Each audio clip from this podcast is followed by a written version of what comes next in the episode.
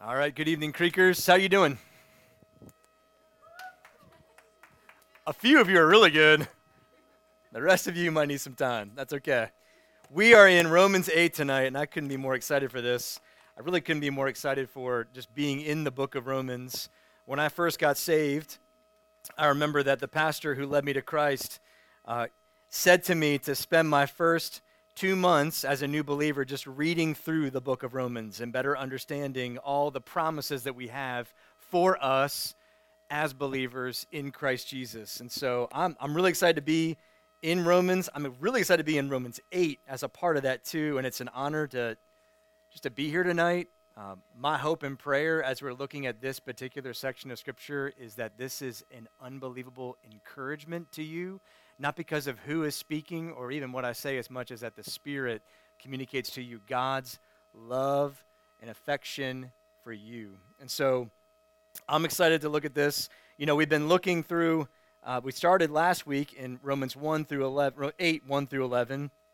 And if you remember, as Pastor Mark was walking us through this time, he talked a lot about the freedom that we have that comes from being a believer, a follower of Christ Jesus, our Lord and Savior the freedom that comes from our being saved.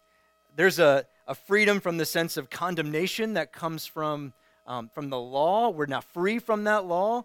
Um, we're free from the condemnation even of our own sin because Christ took all those things on the cross for us. The punishment that was to be ours was on him. And so we have this new sense of relationship with the Father and we have a standing before Him that's different than what it was before because of what Christ has done for us. Um, he, he gives life.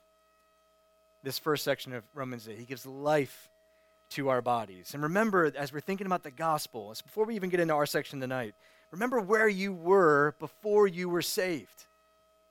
Ephesians 2 gives us an accurate picture of what that looked like. Paul says to the church at Ephesus, As for you, you were dead in your transgressions and sins, but because of his great love for us, God, who is rich in mercy, made us alive with Christ, even when we were dead in transgressions. It is by grace that you have been saved. And so, again, we think about the sweetness of Romans 8. We think about promises that come to us freedom and life in the Spirit. Well, tonight, we're going to look at a new promise for us um, a sweet promise for us, and you'll see why in a second. But that's God's promises for us in Christ in the spirit of adoption.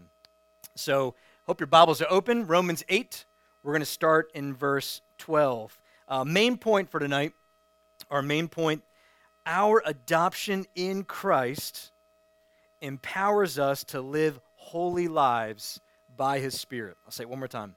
Our adoption in Christ empowers us to live holy lives by his Spirit.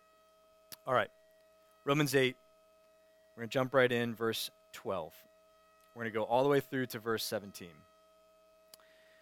So then, brothers and sisters, believers, we are not obligated to the flesh to live according to the flesh. Because if you live according to the flesh, you're going to die. But if by the Spirit you put to death the deeds of the body, you will live. For all those led by God's Spirit are God's sons. For you did not receive a spirit of slavery to fall back into fear. Instead, you received the spirit of adoption, by whom we cry out, Abba, Father. The Spirit Himself testifies together with our spirit that we are God's children. And if children, also heirs heirs of God and co heirs with Christ, if indeed we suffer with him, so that we may be glorified with him also. Let me pray for our, our time again, if we can. Father, your word reveals to us so many wonderful truths and promises for our lives. And the sweetness that we reflect on tonight in our adoption, our right standing in front of you as righteous, declared righteous because of Christ, but also as your sons and daughters. I just I pray that the reality of that would sink into our hearts and we would recognize that we have all we need in you as we seek to live holy lives for your name's sake. May this word come alive to us tonight. Speak through me, Father, that we might all learn and grow to look more and more like Jesus. In your name we pray. Amen.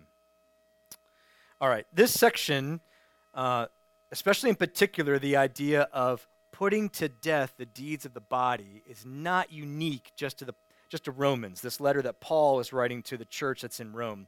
Colossians 3 5. Therefore, put to death what belongs to your earthly nature sexual immorality and impurity, lust, evil desires, and greed, which is idolatry.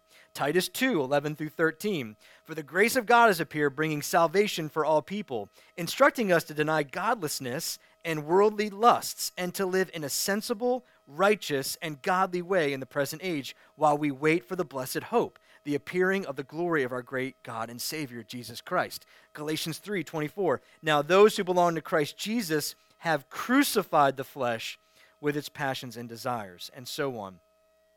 As we think about this scripture here, we, we cannot miss the very beginning of verse 12. What we see there are the words, so then, or you might have in your translation, therefore, meaning Paul is continuing on with the section that we just read. And in fact, the sweet thing about Romans is every new chapter is a building of an argument that helps us to understand all that God has done in and for us in Christ Jesus. And so, um, just as you think about this, what we're thinking of in that so then is the answer to the question what has God changed in us that helps us to live in freedom, yet also in a way that's pleasing to him. So, three things for us tonight as we look at this section of Scripture the reality, the resource, and the reward. The reality, the resource, and the reward. All right, so, so Paul first opens up with the reality.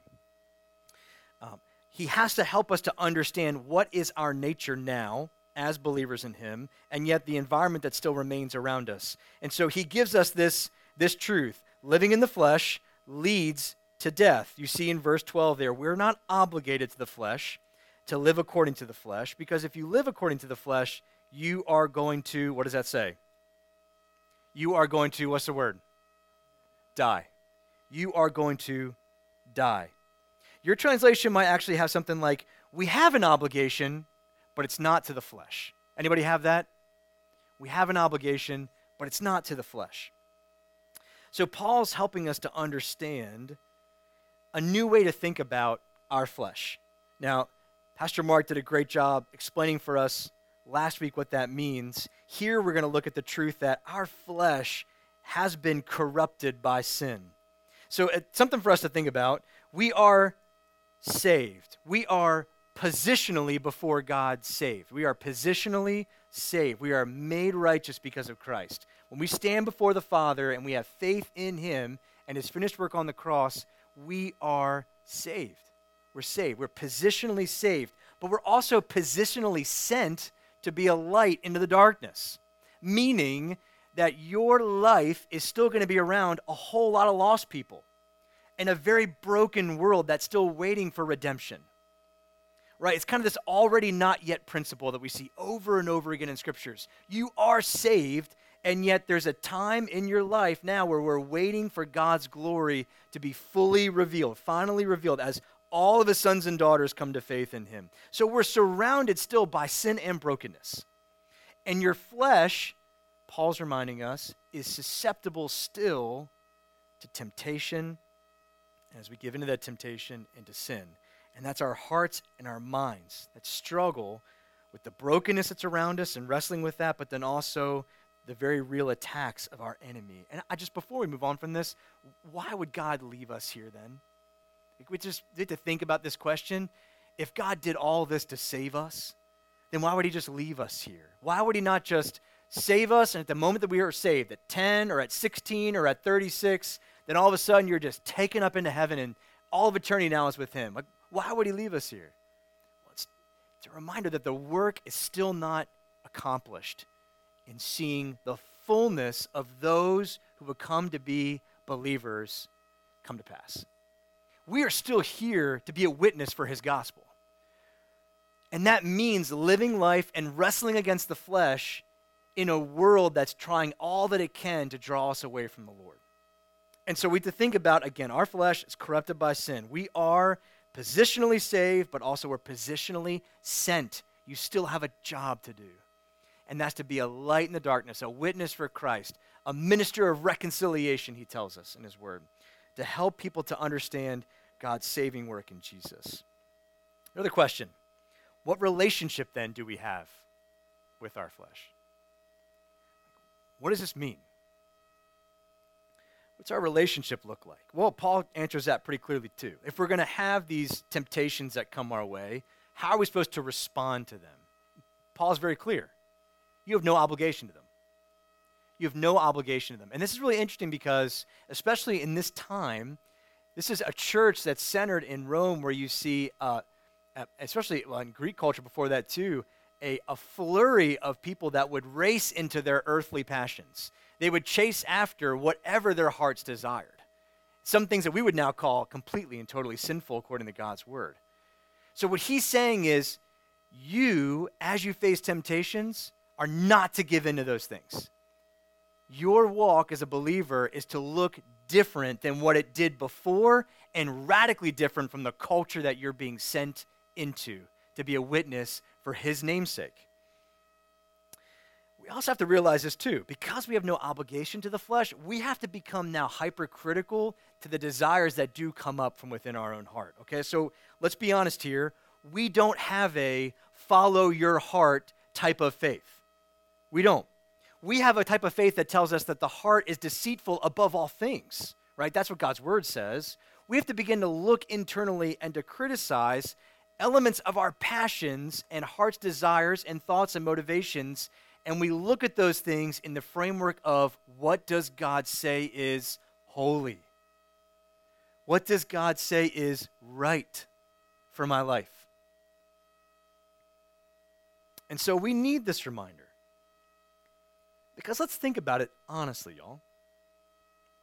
Doesn't our flesh sometimes give us a really good argument that we should just give in? Don't we sometimes think, you know, that really looks like it'd be fun to do. I really want those people to like me, so I should I should talk and act just like them. Like, we all have those feelings. It would just be easier if I then insert the blank. That's not how this works. We have to remember that the heart can be deceiving. The flesh offers not life, but death. All right, so final question as we think about this one section. What does death then look like? If he says, if he says to us that if we um, live according to the flesh, we're going to die. Well, I think that very plainly, it's important for us to realize that there is this thing called spiritual death. Spiritual death. And so this letter is written to a church where we have believers that are in the audience here um, that are reading this letter. But I, would say that what Paul's saying to us is hey, you're a follower in Jesus now. Your life is to look a lot different. The contrast to that life that looks different is following in all the things that your body wants to do, your heart and mind want to do, that are against God, and that's going to lead to death. So he's not saying that, let's be really clear, you can lose your salvation. He's not. He's making a contrast for those that are reading this to realize that you're supposed to be different. So, for the believers, make no mistake, you can't lose your salvation. That's not what he's saying. But I will say this I know that there's folks in this room that have not put their hope and trust and faith in Christ. And so, as we read through this and we think about the path that's before everyone on the planet, to choose Jesus or to rebel against him, for those that are not in him, heed this warning. Your life could seem great, and the pleasures that you chase after could be amazing. They end ultimately in death, separation. There's no middle ground here. You can't have it both ways. So heed the warning. If you're just playing church, stop it. Turn yourself over to Jesus. Trust in his glorious gospel. If you are a believer, then I would also just encourage you to heed the warning that your life is supposed to not look like everyone else. So, when I think about being a believer and reading this, I also think about the fact that though I know that my salvation is secure, we can still taste a sense of death in our daily lives also. It may not look like spiritual death, it may not look like literal death, but there's what I would call a stench of death. This, this sense of something that looks like it's about to die, that it has this air about it that almost seems like it's dead. Or there's elements of our life that are so rotten that it might as well be dead, even as a believer. What does that look like? I mean, could that look like guilt? A sense of ache for repentance and forgiveness? As you think about sins and giving in to temptations, does it look like embarrassment? Embarrassed to your friends, embarrassed to your parents, embarrassed to your coworkers, embarrassed to your schoolmates? That form of death can come in the sense of your reputation. That giving in to sin can lead to people speaking about you in a way that's not how you want them to speak about you, not one that honors and glorifies God. Really not even glorifies like just your own sense of decent character. Giving in to sin, a sense of death could look like uh, having an identity of just being a failure. Maybe even beginning to truly think that God just doesn't love you anymore.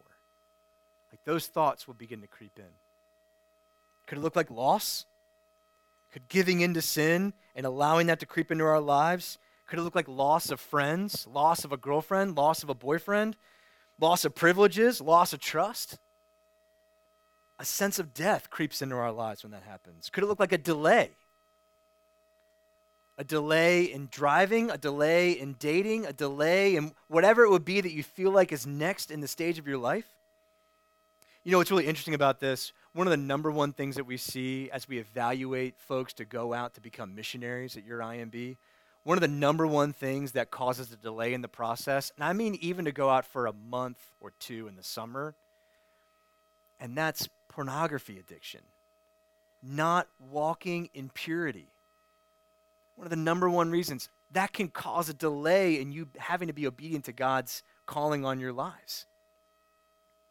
More importantly, can death look like your witness for Christ suffers? In other words, you can't use nasty words all the time and then turn right around and then talk about the glorious gospel of Jesus to those same friends.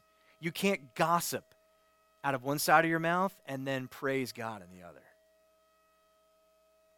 Your witness is going to be terrible. It looks like death it's going to be ineffective. And so, as we think about those things, even as believers, let's remember um, that we have been given help for this cause. So, the question that I then want to wrap into this next section is how do we walk worthy as a light in the darkness when we're no longer our past selves, but we're still in the same world? Well, kind of a quick story. So, um, I remember I was eight uh, when the first Nintendo came out. The first Nintendo came out. And one of the best games that came out on the original, or the OG Nintendo system, was the gold framed Legend of Zelda. Who remembers the old gold Legend of Zelda? You probably only seen it in pictures now. Yeah, okay, I got one. Old school. So the way that Zelda started out back in the day was your character would Zelda, Link, would begin in the middle of the frame. And all of a sudden, he would just appear at the start of the game, and there would be a little cave above him. Now, if he were to go anywhere else in the map at that point, he's going to encounter all kinds of dangers. There would be enemies trying to kill him, whatever it would be, right? But there's a cave at the very beginning where if you go up into that cave, you see something that looks just like this. The old man. And his words to Link are It's dangerous to go alone. Take this. What's he giving him?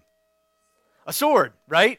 You cannot go through the rest of the game. You can't even go to the next map without that sword. Why? Because what's going to happen? You're going to what? You're going to die. you can't go anywhere without that sword.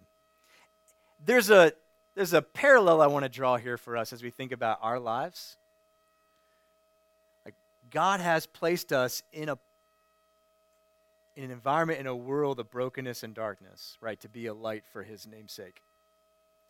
But he has equipped us for this work. And so we've looked at the reality, let's now look at the resource that he gives us. And that's God's Spirit. So, verse 13, the resource, but if by the Spirit you put to death the deeds of the body, you will, what does your Bible say? You will what? Live. You will live. But if by the Spirit you put to death the deeds of the body, you will live. And so, as we think about this problem, how do we think about our freedom in Christ, but then also walking in holy lives for his namesake? How do we do that well? Well, we submit everything in our lives to the Spirit. Let me give this example. If you were here last, last week, you would have heard Mark give the example of your salvation looks a lot like you in the ocean, way far out from shore, not just drowning, but having been drowned. You're dead at the bottom the bottom of the ocean floor. And Jesus comes down, jumps into the water, swims down to the bottom, brings you back up to the shore, gives you air, gives you breath, gives you life again, resuscitates your body, right? That's the nature of salvation. I, would add one part to that, though. It's wrong for us to then look at Jesus and go, hey, thank you, Jesus, I got it from here. And just to turn and walk the other direction. No, absolutely not. Guys, Jesus did not come into the world, live a perfect life for God that you were supposed to live, die on the cross, take the wrath of God as punishment for your sins, and rise from the grave just to put a Christian stamp on how you want to live. Jesus didn't come into the world, live a perfect life for God that you were supposed to live, die on the cross, and take the wrath of God as punishment for your sins, and then rise from the grave just to then leave you on your own, to figure out on your own how to, as he asks us, be holy because I am holy. Jesus gives us himself. He gives us his spirit. By the spirit, you put to death the deeds of the body. Remember, there is nothing that you contributed to your salvation except for a response of belief in him. And even that, it's only by his calling, where God looked to your life long before you were born and he said, This one is mine. all your accomplishments and failures, every good and bad day, your great deeds done in His name and your disobedience, all of that in full view of the Father, and He looks at you long before you're born and He calls you His own. So no, He doesn't leave us now. In fact, we'll look at this in a couple of weeks. Romans 8:30 tells us those he predestined, he also called. Those he called, he also justified. And those he justified, he also glorified. He's there every step in the process. There's no part of your salvation where He just steps away. There's no battle today that hasn't already been won. There's no reality when you find yourself on your own. On the worst day you've had, He's there. In the midst of the hardest loss, He's there. During your toughest temptation, He's there. In the most confusing and frustrating stage of your life, He's there. And when you're most lonely, and afraid, He's there. And He's working all those things for our good. The Spirit of God is the fulfillment of Christ when He promised to us in Matthew 28 I will never leave you nor forsake you. He's the helper, the anointing, the eternal spirit, the gift of God, the oil of gladness, one Spirit, the Spirit of adoption, the Spirit of the fear of the Lord, the Spirit of holiness, the Spirit of grace, the Spirit of life and my witness, the Spirit of glory, the Spirit of revelation, the Spirit of a sound mind, the Spirit of truth, promise of the Father, gift of God, the Spirit of Christ, Spirit of wisdom, the Spirit of access, the Spirit of indwelling, the Spirit of revelation, the Spirit of power, the Spirit of unity, the Spirit of sealing, the Spirit of fruitfulness, the Spirit of fullness, and the Spirit of victory. He gives us all that we need in the Spirit of God. And so, what do we do? How do we, by the Spirit, put to death the deeds of the body? I think two, two verses to look at. First, be led by the Spirit. Be led by the Spirit to know the path to take. Galatians 5 16 through 18 would say, But I say, walk by the Spirit, and you will not gratify the desires of the flesh. For the desires of the flesh are against the Spirit, and the desires of the Spirit are against the flesh, for these are opposed to each other to keep you from doing the things you want to do. I think he leads us as well, we would say, by his word and also in prayer. In his word, Colossians 3, and prayer, Ephesians 6. We let God lead, which means you have to get out of the way. He has to be front and center. Second thing, Spirit needs to transform your mind. How do you, by the Spirit, put to death the deeds of the body? Your mind has to be transformed. Romans 12, 2. Do not conform to the pattern of this world, but be transformed by the renewing of your mind. So you have to, in this case, the Spirit will help you to think different so you can look different. Begin to love the things that God loves and hate the things that God hates. So this does require our work. I want to say this, more on that in a second, but it does begin and end with the Spirit. Our response is to turn it over to Him. It's the Spirit that made your dead heart alive. It's the Spirit of God his literal presence in our lives, 1 Corinthians 3. It's a spirit that will help us to be fruitful for God. Galatians 5. It's a spirit that teaches us and reminds us all that Christ commanded us, John 14. It's a spirit that gives a way out from temptation, 1 Corinthians 10. It's a spirit that guides us to know God's will for our lives. It's the spirit that reminds us that we are his children.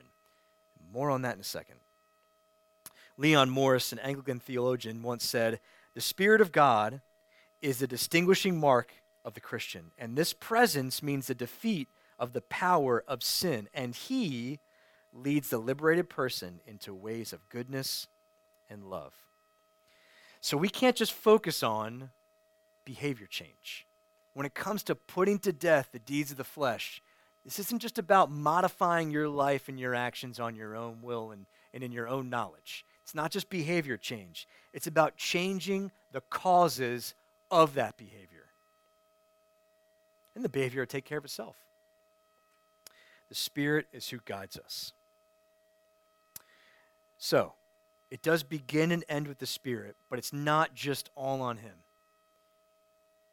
We have work to do. It still requires our action, or better, I could say, our response to Him and obedience to His leading. Uh, two quotes. John Stott once said, Holiness is not a condition into which we drift. You think about the act of drifting into something. It's kind of like a casual sliding into it, maybe a little bit uncontrolled, right? If your car drifts, you're kind of out of control for a little bit, you're sliding into something. Like what he's saying here is no one drifts into holiness. You don't just passively all of a sudden become looking like Christ, become perfectly holy and righteous, right? John Owen would also remark that you have to be killing sin or it will be killing you. So there's an action on our part that we must take. With a transformed mind and a transformed heart, that we submit all things to God and we say, God, how ought I to respond? How ought I to think about this thing? Um, would you think about this for a second? Uh, who has pets in their house? All right. Who has pets in their house? I'll say in the house. All right, we have lots of pets in our house. We've got a really evil cat who's probably like 25 years old at this point. She's super old. We have three bunnies. And sometimes my three kids act like pets too. That's a different story altogether. All right, so uh, your pets, you got a dog, a hamster, a rabbit, something, right? Um, I doubt that any of you actually have like a tiger cub as a pet. Uh, that that'd be really cool first. What's the challenge with you having a tiger cub as a pet? That tiger cub's going to grow up to be a what? A tiger. What do tigers like to eat? Humans. Meat. You. Us. Me. Right? You could think to yourself that you could keep a, a tiger as a pet for a little while, especially when they're little. But eventually, that thing will grow up to look at you as nothing more than a small snack on its way to a dinner. Eventually, that thing will kill you. It's in that same mindset that we should be thinking about sin and temptation in our lives. Do we just keep certain sins around? Yeah, I sometimes say a cuss word here and there. It's, you know, I'm, I'm working on it. Yeah, I'm dating this girl, and, you know, sometimes we might take it too far in how we talk to one another, but, like, it's, it's okay. We're, we're, doing, we're working through that. Yeah, I sometimes look over at the person next to me's test when they're taking a test. Just, I, you know, I don't do it all the time. It's just sometimes. Like you are feeding a tiger cub that will one day devour you. When Cain kills Abel, right before in Genesis, God gives Cain a warning. He says, Sin is crouching at your door, it wants to have you. You must master it. It wants to, listen to the words, it wants to have you It wants to have every part of you. It wants to take down all good things, all joyful things, all godly things that are in your life. It wants to ruin you. It wants to make you think that God doesn't love you, will never forgive you. Sin wants to have you, it wants to destroy your relationships. We have an active role to play in this process. God gives us His Spirit, we have to respond. And so, that struggle you have with gossip or immature words you use in your texts, have you sought the Lord in prayer, asking for help in controlling your tongue? Better yet, do you need some space from friends who bring that out of you for a season? Those teachers who are constantly on your case, or the coach never seems to be playing you as much as you want to be played in the game, are you asking the Lord to bring, pre- to bring peace and love into your heart? More than that, do you genuinely need to think about all the things that you can give gratitude to God for? Not only does the Spirit prompt our hearts toward holiness, but He also begins to help us to truly hate temptation and sin as God does. And this is where victory begins. You can't under your own power hate sin and temptation as much as God does. You need God transforming your mind. You need God renewing your heart. You need God prompting you to look at things differently than you ever have before. I will say this, though, too. He doesn't just turn us into angry, self depriving, miserable individuals, right? We don't just walk around all day just shunning temptation and being angry at the brokenness that's all around us. He also begins to fill us with a deep affection for things the Lord loves. There's a big role for the Spirit in that. In a sense, this is mortification. Mortification is what the Puritans used to call this putting to death the deeds of the flesh. Mortification, mort, as morse, if you took Spanish morte, there's lots of variations to that. Mortification essentially means to put to death. Mortification does give way to adoration. We begin to replace the things that God hates in our lives as we put sins to death as the pattern of our daily walk looks more and more and more righteous and less and less and less sinful, God's also replacing our in our heart things that we could be deeply affectionate for that are his desires. Lostness around us, loving our enemies, wanting to be a witness for his namesake, putting more of our yes on the table for the things that he would have us to do in our lives. Mortification will give way to adoration. And when we realize when we realize that it's a deception, it's a deception to us to think that just walking in holiness and keeping in stride with the Spirit, it's just going to rob us of tremendous joy in our lives. We're wrong.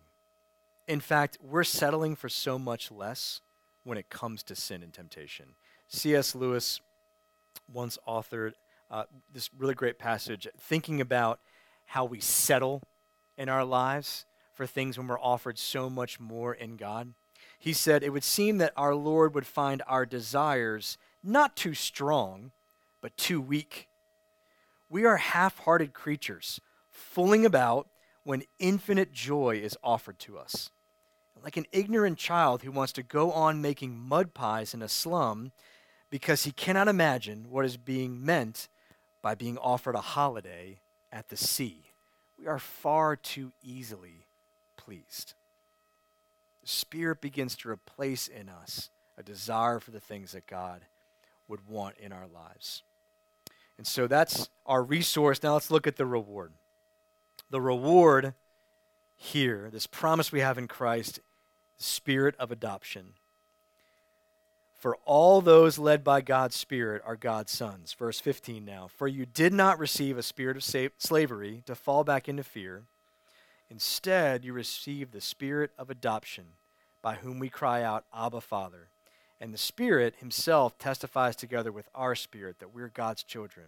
And if God's children, then heirs, heirs of God and co heirs with Christ, if indeed we suffer with Him, so that we also might be glorified with Him. As you look at this and you think about adoption in Christ, first know this know who you are and whose you are. Who you are and whose you are. John 1 11 through 13 says, Jesus came into his own, and his own people did not receive him. But to all who did receive him, he gave them the right to be children of God, to those who believe in his name, who were born not of natural descent, or of will of the flesh, or the will of man, but of God. Do you know your identity, follower? The Spirit does. You're a child of God, not by birth not by merit, not deserving of your own good deeds, but as an act of his love. You've been adopted. In the, in the Roman world, as you think about adoption, they would know this really well. It was a literal termination of all old things, all old debts, all your previous standing, your status, all rights, everything was terminated so that in your new life, your new, your, um, your new place in the family, you were giving new standing, new privileges, and a new inheritance. You take the place of the Son. That's what that means. Your adoption means you take the place of a son. And you think about that when you think about being co heirs with Christ. You're a child of God. And so, walking in freedom, empowered by the Spirit to put your sins to death allows you to know your new identity. The world does not define you. That's what your father does. Your friends don't define you. That's what your father does. Your family doesn't define you. That's what your father does. Your temptations don't define you. That's what your father does. Your struggles don't define you. That's what your Father does. Your failures don't define you. That's what your Father does. And your sin does not define you. That's what your Father does. He gives us such a sweet spirit that even in our moments where, when we don't even know the words to pray, or when we feel like we can't cry out to God as Father, look here as he says that the Spirit empowers us to cry out, Abba. Spirit is all that we need. This relationship now that we enjoy with the Father is sweet. Not only do we have access to Him, think about it the creator of the universe will bend his ear to listen to your prayer. Not only that, he'll lean in strongly and embrace you in love, all the things that he's done for you in Christ, and listen to your heart, even as it's broken complaining about hurt, and pleading with Him for new and different. He hears our prayers. And not only that, He responds. He responds to the prayers of His children. We have wonderful access to the Father by the Spirit because of Christ. And for that, we're thankful. And so know who you are and know whose you are. Know this too. Your calling and your adoption your sanctification are all unbreakably linked. I'll explain that in a second. I want you to read this from Ephesians 1 4 through 5.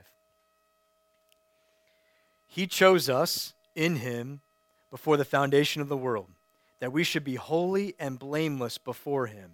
In love, He predestined us for adoption to Himself as sons through Jesus Christ, according to the purpose of His will. We have to remember how we got here to where He's given us His Spirit. That He looked before the world was formed and saw us and saw our lives and predestined us to become His sons and daughters. Again, not by birth, but by His calling. And not only has He done that, He predestined us that we would be holy and blameless. He's looking to our lives, seeing Christ as His perfect Son, and saying to us that he will commit to work in our lives that we would work that we would look more and more and more like him until the day that we die. It's inseparable. Our calling our adoption being made sons and daughters and our being made new being made more in the likeness of christ is unbreakably linked. Final thing know your inheritance. This is where we'll finish for tonight Know your inheritance. And the guy said he calls us co heirs with Christ. We have to keep our eyes looking forward. What is the pathway for us to put sins to death? Walking in the Spirit, listening to the voice of the Spirit, keeping our eyes heavenward. Colossians 3 If then you've been raised with Christ, seek the things that are above where Christ is, seated at the right hand of God. Set your mind on things that are above, not on the things of earth. You're a co heir with Christ. With all the privileges and treasures that come from the Father to his Son, he gives those same things to us. Better yet, your reward is Christ. We think of all the joy that will come for us in heaven. We think about the new earth that we'll be on. Our ultimate reward is not treasures, it's Jesus. He who came to die for us when we were enemies of His. And that by our faith alone in Him, our trust in His finished work on the cross, that in that alone, that we might have new life and an eternity spent at His right hand with, as the Bible says, pleasures and joys forevermore. As we think about this tonight, let's just remember all the good that He has planned for us and our submission to that plan that our lives would look more like Christ. Let's pray. Jesus, I thank you for your word, and I thank you that even tonight by your Spirit, that we can study this and understand it as it applies to our lives. That we would know the things in our life that are displeasing to you, and that by your power, Lord, we would work to put those things to death in a way that pleases you, in a way that doesn't allow those things to ruin our lives, to create death in our lives, to ruin our witness. God, help us to walk and strive with your spirit that we might produce much fruit for your kingdom and for your glory. In your name I pray. Amen.